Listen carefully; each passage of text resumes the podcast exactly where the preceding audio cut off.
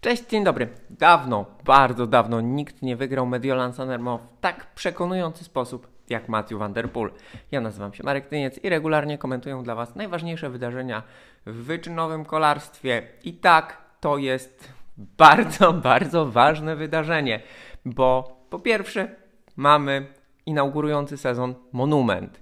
Pięć najważniejszych wyścigów klasycznych, bez względu na to, co się mówi o Strade Bianca, o innych wyścigach Kolarstwo jest sportem tradycyjnym, przywiązanym do swojej historii i tych najważniejszych wyścigów jednodniowych. Mamy pięć. Mediolan Sanremo zaczyna tę zabawę. Co więcej, w jednej z zapowiedzi sezonu mm, mówiłem Wam, że czekam na to, że ci najwięksi, czyli Van der Poel, Van Aert, Pogaczar, tutaj Ganna, który dołączył, będą się ścigać w najważniejszych wyścigach o najważniejsze cele i to właśnie obserwowaliśmy na ikonicznym e, podjeździe kolarstwa, na monumencie, na monumencie. Poggio di Sanremo, ostatni podjazd, to jest ikona Mediolan Sanremo. Mediolan Sanremo jest ikoną kolarstwa. Mieliśmy selekcję, ataki, przyspieszenie i z przodu zostało czterech gigantów. Został Pogaczar, e, Van der Poel, Van Aert i rekordzista wiedzy godzinnej, e, mistrz olimpijski e, i tak dalej, i tak dalej, Filippo Ganna. Zostało czterech największych, tak? I tych czterech największych ścigało się o zwycięstwo w Mediolan Sanremo.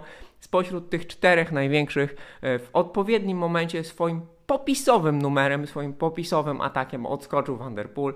Wygrał wyścig z największą przewagą od 90, początku lat 90.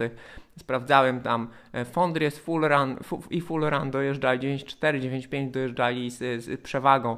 Oczywiście mieliśmy w ostatnich latach ucieczki, e, to przestał być w ostatnich e, sezonach wyścig dla sprinterów, przestał finiszować na Via Roma Peleton, choć nie do końca, bo mieliśmy uciekinierów Mohoricza, Nibalego, Stuyvena, ale oni byli w zasadzie dościgani na kresce, więc to były ucieczki, to były skuteczne ucieczki, no ale żadna nie była taką na solo tak naprawdę. Były małe grupki, ten, ten ikoniczny finisz e, trzech mistrzów świata, byłych, przyszłych, obecnych, mm, Sagana Kwiatkowskiego i Ala Filipa, jedno z najlepszych zdjęć w historii kolarstwa tak naprawdę, gdzie oni trzej na Via Roma wyrzucają swoje rowery, mm, e, wyrzucają swoje rowery na kreskę, wygrywa Kwiatkowski. To wszystko były ucieczki, ale nie oglądaliśmy naprawdę za czasów internetowych i za czasów tak naprawdę polskiego dostępu do Eurosportu, mm, czyli w tych czasach nowożytnych, nie oglądaliśmy czegoś takiego, co zrobił Vanderpool. Niesamowita rzecz, e, niesamowita rzecz. E, też bardzo ciekawa wypowiedź Vanderpoola E, który mówił o tym, że on dochodził do siebie, do formy stopniowo po sezonie przełajowym, że no, nie, nie, czuł się najlepiej, że budował formę e, w ciągu tych kilku tygodni, e, że Tirreno Adriatico pomogło mu w zbudowaniu najwyższej dyspozycji i prawdopodobnie, jak to sam powiedział, to była jego najwyższa dyspozycja. Zatem mamy E, e, jakby parafrazę tego znanego coachingowego bonmotu o byciu najlepszą wersją siebie. Tak, Vanderpool był zdecydowanie najlepszą wersją siebie. Był w ogóle najlepszą wersją kolarza na Mediolan Sanremo e, podczas tych ostatnich kilometrów. Trzeba powiedzieć, że on pojechał ten wyścig znakomicie, zarówno on, jak i cała jego drużyna. Mm, byli cały czas tam, gdzie mieli być, E, natomiast nie byli przesadnie widoczni, nie przesadnie się angażowali, robili co mieli robić. Też Vanderpool tak naprawdę, tak naprawdę na Poggio pojechał jak profesor, on y, kontrolował, on kontrolował. Tak naprawdę, gdy Pogaczar y, robił przewagę z Ganną na kole, e, Vanderpool doszedł, doszedł do tej dwójki po kole Van Aerta, no i poprawił, poprawił w perfekcyjnym momencie. Powiedziałem o popisowym numerze. To zwierzęce przyspieszenie Vanderpoola to jest jego znak firmowy. To kiedy Vanderpool staje w korbach, przyspiesza całym ciałem atakując. To jest coś pomiędzy przełajami MTB z atakiem, nie wiem, Contadora. To jest atak każdego mięśnia w jego ciele. Przekłada się na to, że Vanderpool zdobywa przewagę.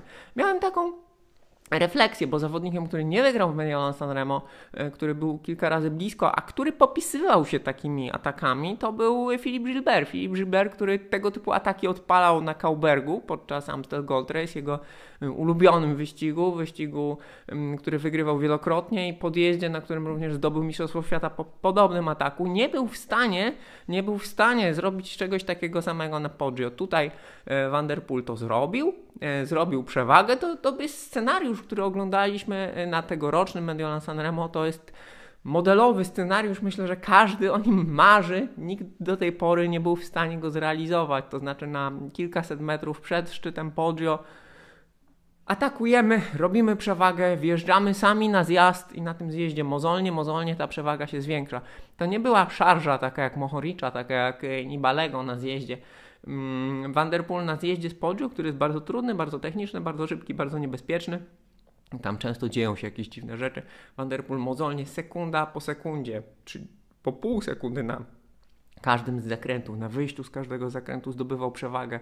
Tę przewagę też nieznacznie, nieznacznie zwiększał na płaskim. Ostatecznie dojechał do mety z 15-sekundową przewagą nad Ganną, e, który no, niczym, niczym, e, niczym motocykl, niczym mała lokomotywa odjechał Van Aertowi Pogaczarowi na ostatnich, na ostatnich metrach, e, tak jak swego czasu Fabian Cancellara całemu peletonowi. Pogaczar pokonany po raz kolejny w wielkim klasyku, nie będący klasykiem górzystym, ewidentnie Pogaczar, którego kojarzymy jako takiego bardzo dynamicznego zawodnika, który potrafi przyspieszyć, który potrafi zaatakować. Tutaj widzimy, po Pogaczarze widzimy doskonale, czym się różnią wyścigi klasyczne i zawodnicy specjalizujący się w wyścigach klasycznych od tych najlepszych zawodników specjalizujących się w wyścigach etapowych, bo Pogaczar jest turbodynamiczny. Team Wellens, e, najpierw Ulisi, potem Team Wellens zrobili rzeź na Poggio. E, co ważne, Poggio pojechane nieco z wiatrem, pojechane nieco z wiatrem, no i czas e, Vanderpoola na Poggio lepszy od rekordu o prawie 5 sekund. E, natomiast to też jest ważne, że i Ganna, i Pogacza, i Van Aert prawdopodobnie też byli szybsi od e, rekordu, zatem mamy najszybszych zawodników w historii kolarstwa na Poggio di Sanremo. Natomiast ważne jest to, że po pierwsze było z wiatrem, po drugie, że Cipressa z kolei była pojechana relatywnie powoli, to jest 20, około 20 sekund wolniej niż, e, niż na przykład rok wcześniej. Cały wyścig był bardzo szybki, jeden z najszybszych, chyba drugi najszybszy w historii. Były bardzo sprzyjające warunki, to jest ważne. W każdym razie Van der Poel z tego bardzo szybkiego tempa był w stanie poprawić Pogaczarowi. E, po raz kolejny Pogaczar tych tych najlepszych klasykowców jest w stanie zdusić, jest w stanie ich przyprzeć do muru, ale nie jest ich w stanie zerwać e, podczas takich kilkuminutowych wysiłków. Te wielkie konie, te góry mięśni, e, właśnie przełajowcy i tutaj jeszcze Ganna Torowiec są w stanie się obronić przed Pogaczarem na takich kilkuminutowych wysiłkach. E, ewidentnie Pogaczar, to jest jakby oczywiste, natomiast mamy to zobrazowane i to jest świetne. Pogaczar potrzebuje powtarzalnych wysiłków albo dłuższych wysiłków, aby z tymi klasykowcami E, wygrać. No i tutaj znów mu się nie udało. Także słuchajcie, to było piękne, to było znakomite, to była lekcja kolarstwa. Mm, zasygnalizowałem tylko kilka takich drobnych elementów. E, mam nadzieję, że Wam się ten wyścig podobał. Mediolan Sanremo po raz kolejny mm, znów dostarczył, e, tak jak zawsze, te kilkadziesiąt ostatnich, a tak naprawdę kilkanaście ostatnich kilometrów to jest to skondensowane kolarstwo, wyciśnięte do ostatniej kropli i to właśnie oglądaliśmy. To było znakomite, rewelacyjnie, bawiłem się świetnie. Matthew Van Der Poel e, jest gigantem, pokazał to po raz kolejny. No a teraz cóż, teraz pora, pora tak naprawdę na Bruki i na Van Aerta. Zobaczymy, zobaczymy jak to wszystko będzie. E, tak jak powiedziałem, spodziewam się oczekuje, że najwięksi kolarze będą ścigali się w największych wyścigach.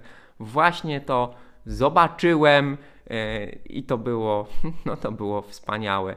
E, teraz zaczyna się Katalonia, zatem wyścig etapowy, mm, również ciekawy, górzysty, ale, ale słuchajcie, e, już myślimy o brukach, będzie Depan, będzie E3, będzie Gandawa Belgiem. Zatem ten tydzień naładowany kolarskimi etapami, yy, emocjami. A, no i jest jeszcze w tle Epic. Dziękuję Wam uprzejmie. Do zobaczenia, do usłyszenia. Cześć.